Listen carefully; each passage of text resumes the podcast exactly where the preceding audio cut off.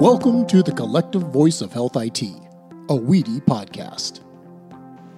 Hello, and welcome to another episode of the Collective Voice of Health IT, a WEDI podcast. I'm your host, Matthew Albright. My day job is Chief Legislative Affairs Officer for Zelis Payments. Zelis, Z E L I S, is a healthcare and financial technology company located in beautiful Bedminster, New Jersey. I also serve as the Communication Committee Chair for WEDI. That's W E D I, and WEDI is the producer of this podcast. For nearly 30 years, WEDI has been an instrumental force in igniting public private partnerships to empower meaningful changes for the American healthcare system. How does WEDI do it? A lot of the work comes from WEDI's work groups and sub work groups. Every day, WEDI members volunteer their time and industry expertise to WEDI workgroups to provide thoughtful leadership and common sense approaches that enhance the exchange of clinical and administrative healthcare information. They collect input, exchange ideas, and make recommendations that inspire impactful and far reaching change in our industry. On this episode, we're pleased to introduce you to one of our workgroups, who they are, what they do, and what are some of the biggest issues their group addresses. Welcome, everybody, to episode 10 of the WEDI podcast series to tell you about the work of the WEDI Genomics Work Group. My name is Grant Wood, and I am joined by Marilyn Zigmund Luke. Uh, Marilyn, you want to say hello and do a quick introduction of yourself? Hi, everybody. Appreciate you joining us for our podcast today. I am Marilyn Zigmund Luke, and I work with America's Health Insurance Plans. For the majority of my career, I've been focused on privacy and security and cyber issues, and so I'm very happy to join Grant today to talk about this important issue of genomics and genetics. And we first we wanted to share why we are both involved with WEDI and what kind of value it brings to us as participating within the various WEDI work groups. So uh, when I got introduced to WEDI, and I'll tell you a little bit more about the history of my introduction to WEDI, because uh, it has to do with the formation of the genetics work group. Um, but I had previous to, to my start starting to work with WEDI, I'd been working with several other um, national and international uh, groups that are like WEDI, where everybody has a day job and we participate and volunteer our time and work together on shared projects. And uh, when I had been deeply involved in these other groups, I was introduced to WEDI and found that there was a great opportunity for WEDI to take upon uh, some topics that these other groups had not been working on. And so I thought there was a great opportunity for the organization of WEDI to jump into the genomic space and and take on some projects that I'll describe here uh, that others hadn't been doing. Marilyn? Well, I think one of the best attributes of being involved with WEDI is the fact that it's a nice confluence of a variety of entities that work within the healthcare space. And within WEDI, we have an entire portfolio of issues that we discuss, which covers everything from health IT to electronic standards and transactions, privacy and security issues, genetics, really the entire gamut of issues that transverse across the healthcare space. Great. So I wanted to uh, also share if you're um, listening to this podcast and have not participated either with WEDI at all or specifically with the WEDI Genomics Work Group, you can go to the WEDI.org uh, website and you can find the contact us form on the website. Just quickly fill that out and uh, they will put you in contact with us. Um, and we are always looking for uh, people who want to participate within the work group, find out what we're doing, and contribute to the projects we're working on. So let me take uh, uh just uh, the first minute or two to talk about the history of the formation of this work group. So I was invited back in January of 2015 to uh, join the WEDI board retreat. And at that time, the WEDI board was thinking about whether the organization should develop a work group around genomics. and they asked me to present to them. And, and what I did was pretty much I, I did a Grant Wood brain dump of everything that I was aware of, that I was working with at that time. The idea is, is I'd give them all this information and that the board could decide what they wanted to do with it. But there were a lot of things going on at that time. Uh, the 21st Century Cures Bill um, uh, had just been gone through uh, Congress. Uh, the Precision Medicine Initiative that was started by uh, President uh, Obama and is now called the All of Us Research Program was just getting launched. The Global Alliance for Genomics and Health and the Global Genomic Medicine Collaborative activities were just getting started. There was a lot of uh, large uh, national initiatives around genomic testing. This is the countries that would uh, ask their citizens to participate in, in these uh, genomic research studies. Uh, there were uh, other groups that were collecting and data to share a place, a repository where research data can be stored that can be shared with other researchers like ClinVar and ClinGen. And this is information where they're trying to uh, understand and store the interpretation of the, uh, the different variants uh, that people had found in their research studies. The American College of Medical Genetics had uh, announced their um, recommendation that uh, around 59 different genes uh, that if there is a test that was performed on a person or a study participant that included uh, one or more of these 59 genes, that they felt like information about that, so the result from that test on those genes should be uh, uh, returned back to that that research participant because they uh, the knowledge around those genes could be medically actionable. In other words, they felt like knowing that there was a uh, mutation within one of those genes, that uh, having that person's doctors know about it, that there was something medically that could be done about that. Uh, HL7 had begun moving their uh, genetic and genomic data standards that were in version two and version three and CDA, they were starting to move all those into the new FHIR standard. So all of those things were were going on, um, and and when I shared all this information with the board, they came back and said, Grant, we really want we need to have a work group, and we asked you to co-chair it. And so that's how the work group got started. But I'd like to, uh, uh, as we move on into more of the uh, activities of the work group, I'd like to uh, turn it back over to Marilyn from her perspective as representing the insurance industry as what they think are the important issues and questions when we're talking about clinical genomics. Marilyn? Well, thanks, Grant. I think for purposes of our discussion, there are really three areas that are key in terms of moving forward with information related to the most private of an individual's health information, which has to do with their genetic makeup.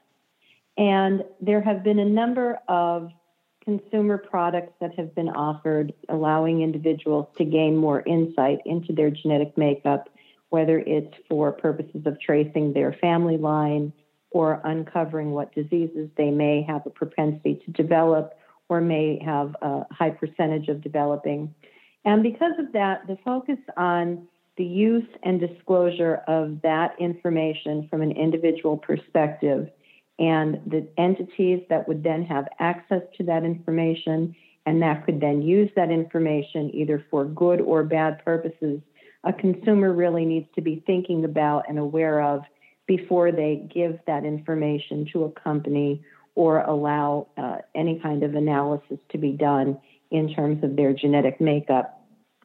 Two other areas that are really key uh, in terms of dealing with genetics, particularly from uh, from the perspective of what happens with genetic data, has to do with nefarious actors, particularly with foreign governments who try and get access to that kind of information so that they can gain either a competitive advantage over U.S. companies in developing pharmacogenomic uh, therapies or other pharmaceuticals to combat certain diseases that perhaps they've studied and they can see that a population overall would have specific trends to develop. And also in terms of genetic information, really just trying to make sure that individuals are protected when they give their information to a private company or allow uses or disclosures of that information to other entities that might use it for a purpose that the consumer is not aware of. Those are kind of the key areas that we've been focusing on in terms of privacy aspects and thinking about genetics and genomics. Great, thank you, Marilyn. And, and with that, uh, I would like to use that as a basis to share uh, what the genomics work group has has done up to this time, so you can have an understanding of the different projects that we've worked on in the past and how they uh, set us on a path for what we're wanting to accomplish in the future.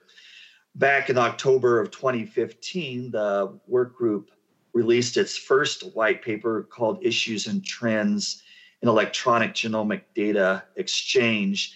And some of the areas we covered in that white paper where we talked we talked about the current state of genomic medicine, genomic data access and, and data integration, data formats and data standards, uh, interpretation and clinical decision support, genomic data exchange and, and data governance and management, uh, of course, uh, privacy and security issues, and data ownership and consent. And so those were the topics that that particular white paper covered, and it really laid the groundwork for other projects that were to follow. The next white paper that followed after that was um, published in August of 2016, and it was called Maximizing the Potential of Genomic Information to Improve Care Coordination and health outcomes. And, and I, I, need to quickly say that these white papers are available on the WEDI website. Uh, but this particular white paper was really focusing on a question that I felt that not a lot of groups had approached yet. And I thought it was great for WEDI to take that opportunity. And that is to look at uh, genomic based care uh, from a patient perspective and how we need to look at coordinating uh, all of the d- different healthcare providers that treat a patient so that they all are not doing uh, some sort of genetic or genomic testing individually with the patient, but coordinate all of those genetic and genomic tests uh, in the patient's behalf. And so the white paper talks about how there's multiple points of entry that generate this genetic and genomic uh, data, especially if you think about the continuum of healthcare providers who not only generate this data, but then need to access the data. And so that could be you start with your primary care uh, uh, physicians, but that includes all the specialty physicians that are going to be doing testing, like uh, your oncologist or your cardiologist, and, and many more. But all of those uh, healthcare providers need to have uh, electronic tools like electronic health records, et cetera, that not only allow them to order and manage the tests that they need to do to uh, uh, manage and treat the patient, but that information is shared amongst any other current or future healthcare providers um, so they can see a holistic view of the patient. And so this is the idea of care coordination uh, when we're talking about uh, genetic or genomics based care. And so, in order to support that concept, you obviously have to build out the infrastructure that would support that. You have to look at all the, once again, the data, privacy, and security issues, and uh, the financial issues, including uh, insurance coverage. And so, that's what that white paper covered. Um, any comments, Marilyn, do you have on that particular topic of genomics and care coordination?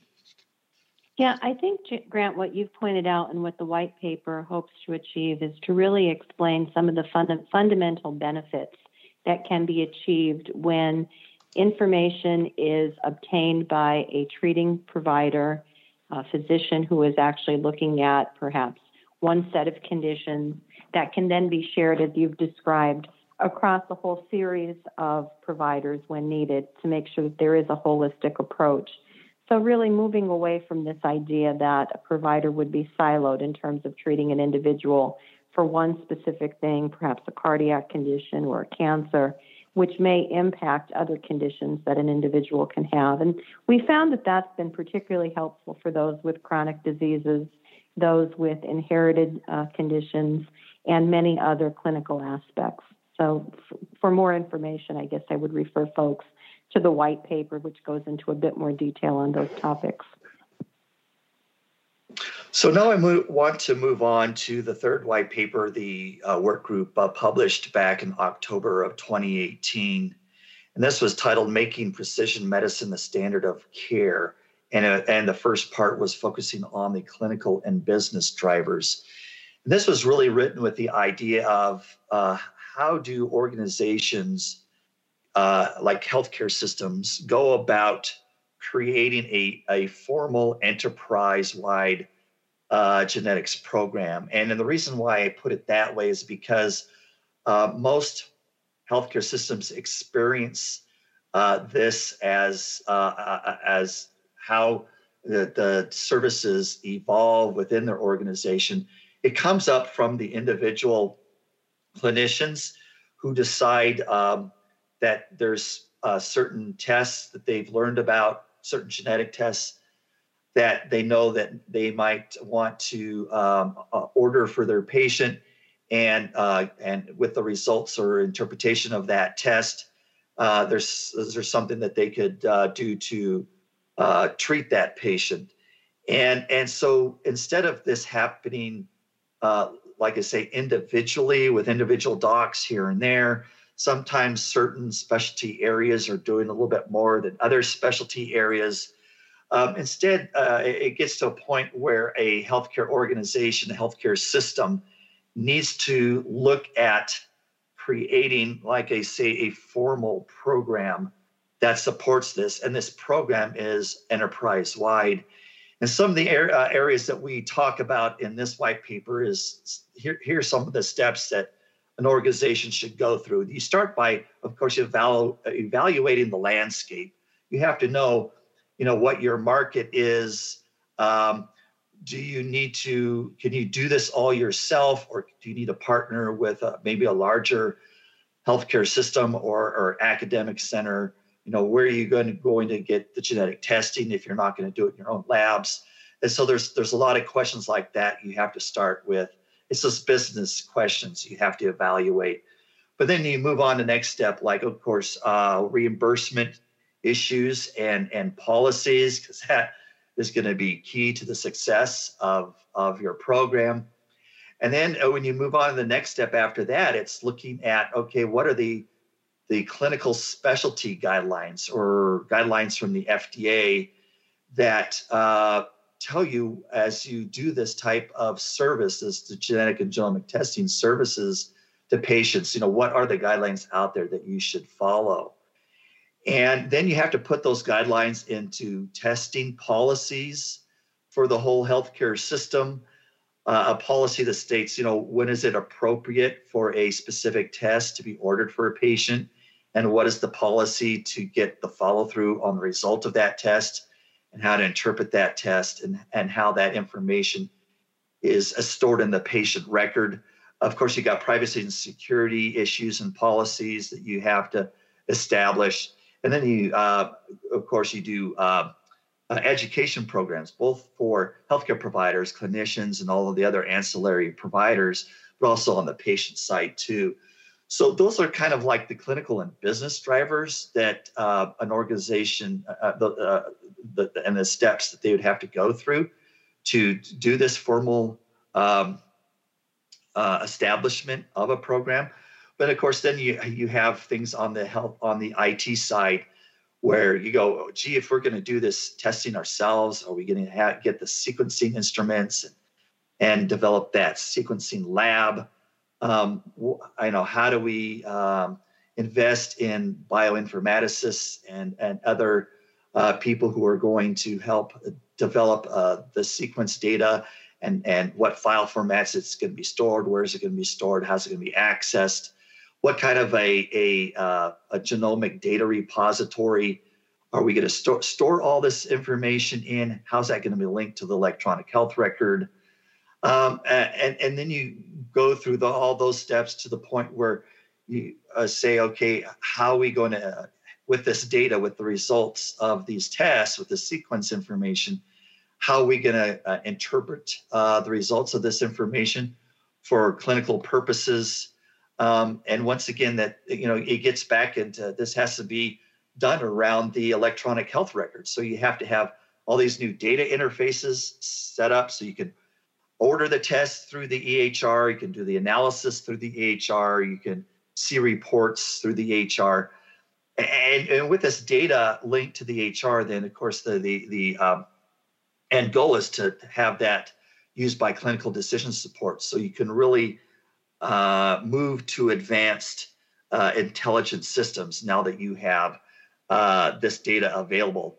Um, and, and, just to finish that off, there's a consent management system. There's what questions around patient access and data sharing, um, having patient uh, apps that can access their own uh, genetic and genomic data, and and then there's this future of, you know, uh, uh, what type of of collaborations or partnerships and innovative development that now is opened up to you because you have this infrastructure in place.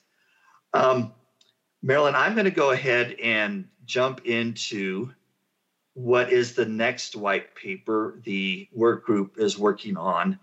And then I'll have you um, kind of comment on the end as I describe this new white paper. But this white paper, uh, the title of it is Innovative Opportunities in Genomics for Insurers. And the idea is, is, is talking about the significant challenges to genetic and genomic testing becoming the standard of care in, in healthcare and how that relates to uh, health insurance reimbursement, which of course is key to uh, uh, the, the successful implementation of genetic and genomic testing. So the health insurance industry is is uh, uh, trying to establish, you know, payment policies and guidelines, um, establishing the value of this testing. How how value is it for patient care? Um, you know, what type of of uh, diagnostic test should be covered, and and it's uh, usually the different insurance companies are kind of going through these processes on its own so at the moment, we don't have a sort of like a consistent um, set of coverage that goes across the whole industry. And so with this uh, white paper, there's some um, topics that we want to cover that is specific uh, as to what we think are opportunities for the insurance industry to innovate and and to expand the use of genetic genomic testing and make it uh, the standard of care in the future. So some of the things that we we cover, we we we talk about what's going on currently with with genetic testings. You know how testing is used in, in prenatal care uh, to see if you're a carrier of a disease, used in newborn screening. It's used to uh, determine uh, risk for uh, certain diseases. So there's an assessment to determine what your risk is for that. Testing is used for diagnosis or pharmacogenomics um, to determine, uh, you know, uh, what therapies work best for you. So it's like a targeted therapy, whether it be a cancer drug or also in the areas of emergency care um, and physical therapy and how you might respond to treatments there. Um, and tissue typing for transplantation. So there's a lot of different reasons, uh, areas where testing is done. And, and so that you know makes this not a very simple question. It's, it is quite a complicated uh, question for insurance companies to to uh, um, try to coordinate and follow and and figure out you know what's the best for the patient in all these areas. Uh, you also have uh, you know just some of the, the the issues that the the, uh, the clinic has to ask. Like you know, doctors are utilizing more testing, um, especially in areas of cancer right now. But you also see testing, uh, like I mentioned before, in pharmacogenomics, determining what drug might work best for you. Testing is used in maternal and fetal medicine, cardiovascular disease. Uh, but we're going to find more testing going on in primary care and behavioral health and neurology and other areas. But I mentioned where testing is happening all these places, but it hasn't yet become standard of care. Um, and that's what we're trying to address here is, is when that will happen and how it will happen. So testing is moving uh, more towards large gene panels. You know, instead of doing looking at individual uh, genes at a time, uh, these these gene panels will look at uh, as as maybe as little as maybe 30 genes, but go up to as many as 300 genes at a time. Uh, they'll get to where we're doing whole exome tests or whole genome tests. Um, and so that's where the testing is trending to, and that usually means that there's a lot more information in the result of that test than what the doctor had ordered uh, previously. And so you have to decide how you're going to handle uh, those inc- what they call incidental findings. Um, there is uh, new services available for doctors about uh, to help them interpret all these tests. These these uh, services help uh, classify the variants as to whether they're benign or pathogenic.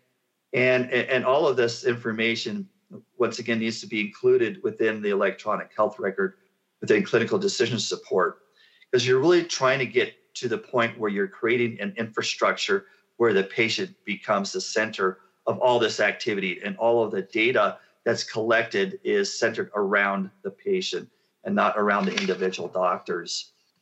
And so we do talk about what's going on within the uh, computer systems today. And, and I kind of mentioned that earlier uh, about the in, IT infrastructure that needs to be built. But the idea is that we have to be able to collect this uh, genetic genomic sequence data and store it in, in, in a data repository that can be used for the patient throughout their lifespan. Um, and that's something that doesn't exist today. And I, I and I will uh, talk about this a little bit more because I think this is an area where the insurance industry can really be innovative in and and drive some uh, positive change there. Um, and so you you know right now we have a the uh, situation where these electronic health record systems only store a limited uh, amount of, of, of variant data genetic data.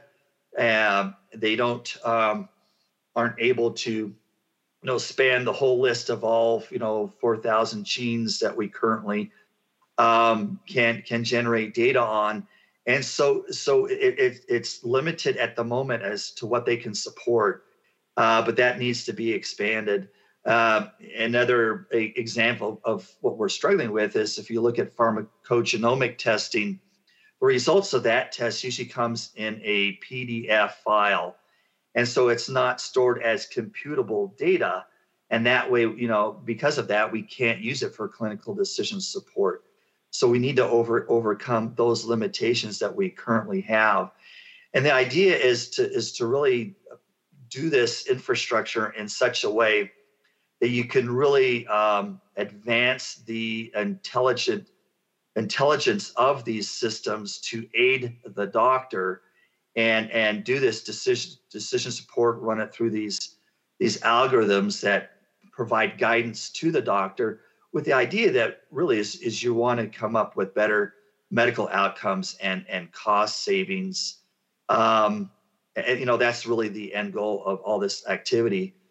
But the, the, the you know one of the big um, issues here is creating that patient genomic data repository uh, that does not exist right now.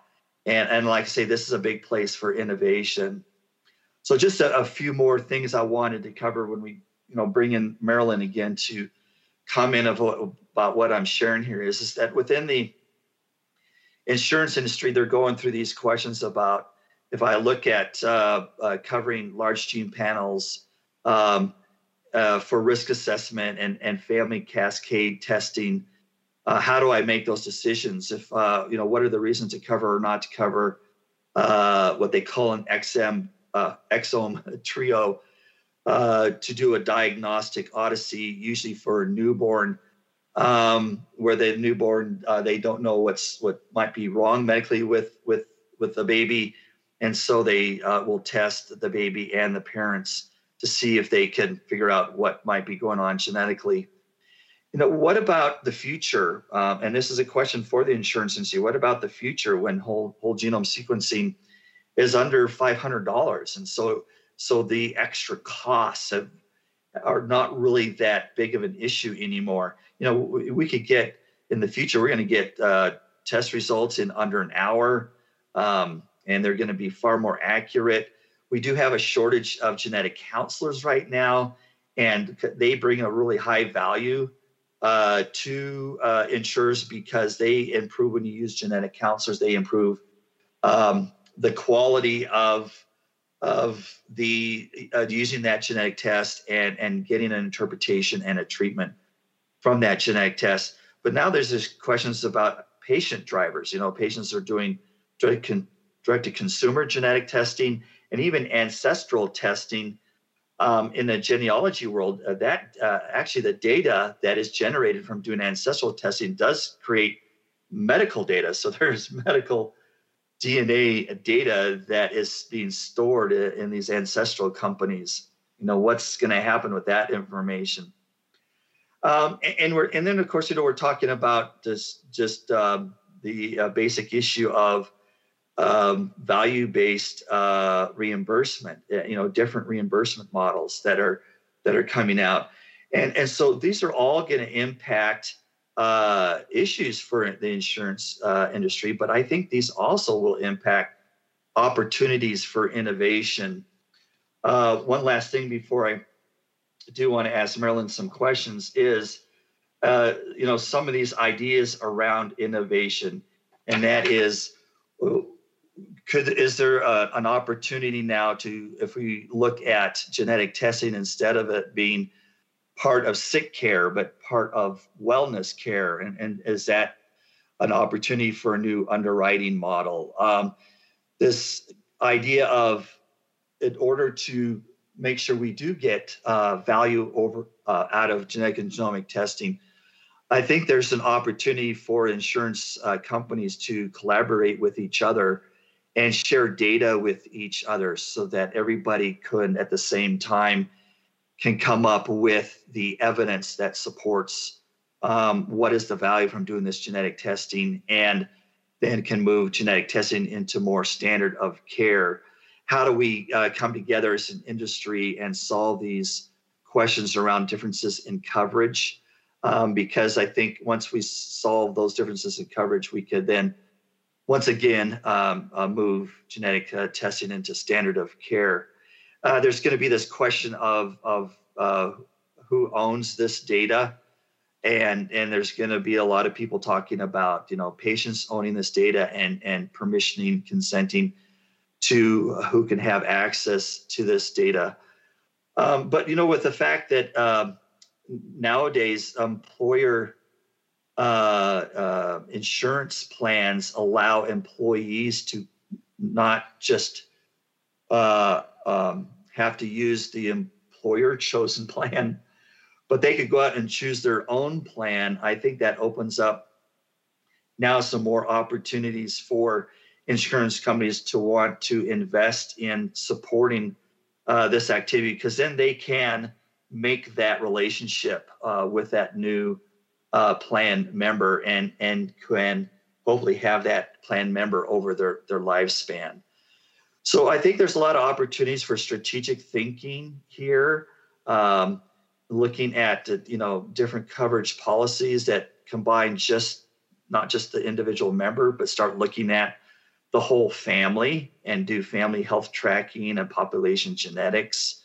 Um, there's going to be this uh, future of gene editing and gene therapy that's going to alter a lot of ways of how we use this DNA information for patient care. And then you just you know we're, we're even going further. We're going to be uh, using uh, as insurance companies are right now using artificial intelligence and machine learning uh, to do analysis. And now they can have the opportunity to do this analysis on genetic and genomic uh, data uh, to really get bring once again bring more value, uh, cost reduction, but better health outcomes. So I'll stop there with with that very long list of of uh, things that are I think are opportunities for innovation in genomics for uh, the insurance industry, and and see uh, if there's some comments that uh, Marilyn would like to share. You know, hearing everything that you've raised, Brandon, there's some great points there. I just wanted to highlight a couple of real life examples that I've seen in my work through the years, which has to do with the types of genetic testing that can be done in specific clinical circumstances. And so, for many of us, you know, oftentimes you can think of the human body like a car. You wish you could pull it into the shop, have a diagnostic done, and get a report about all of the diseases that you're currently facing, what you might develop in the future, and so on. But in the term in terms of genetics, it's really thinking more about r- the right testing at the right time to make sure that it's medically appropriate. And so in in terms of our genetics work, we've seen things like individuals getting tests to see if they have a specific gene so that they might develop uh, breast cancer that is particularly passed from generation to generation. And then, if that gene is, is detected once the test is done, the individual can make a decision about any therapeutics or other treatments that they may want to undergo as a preventative measure before they develop that condition. We've also seen it in terms of, as you've talked about, Grant specific tumors and actually doing tests to really refine and more precisely diagnose a specific type of cancer once the tumor is detected. And even in, in the area of autoimmune diseases, you can have genetic tests performed prior to taking any kind of pharmacological therapy or drug to really see if it is indicated or contraindicated so that if you have a certain genetic disposition, that drug may not be the best for the condition that the doctor is trying to treat. So, really, it's a very expansive area, and I think looking forward to the future, we're going to see a lot more of those kinds of examples where uh, medicine really can hone in on the specific types of genetics that an individual is carrying, the types of situations they're trying to treat, and then, as you've mentioned, the tests that can be done to sort of predict diseases that an individual has a percentage of, of developing or likelihood to develop in the future.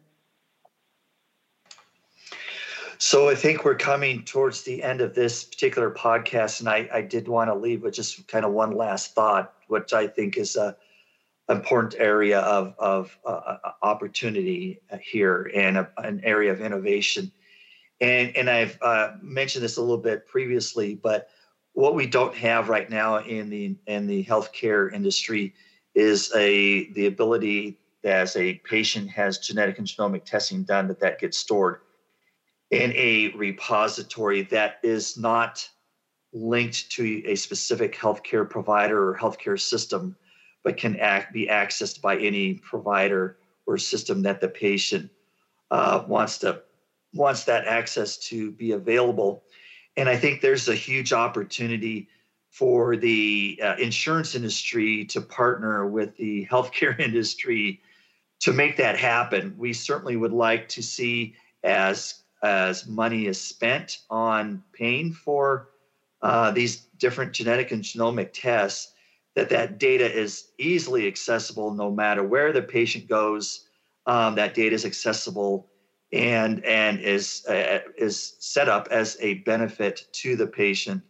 And I just think that is a, a, an area uh, where both the uh, insurance industry and, and the healthcare industry can get together and innovate with each other and build out that repository because uh, I think it would benefit uh, everybody. Um, Marilyn, any last thoughts before we end this podcast? Well, I, I think I would just emphasize that there are certain laws that protect genetic information, the Health Insurance Portability and Accountability Act, the Genetic Information Non Discrimination Act. And I know the white papers talk about those laws more in depth, but to the extent that someone wants more information about the existing legal protections that are out there, the white papers would provide a good opportunity for a little bit more background on those areas in terms of privacy protections that exist right now.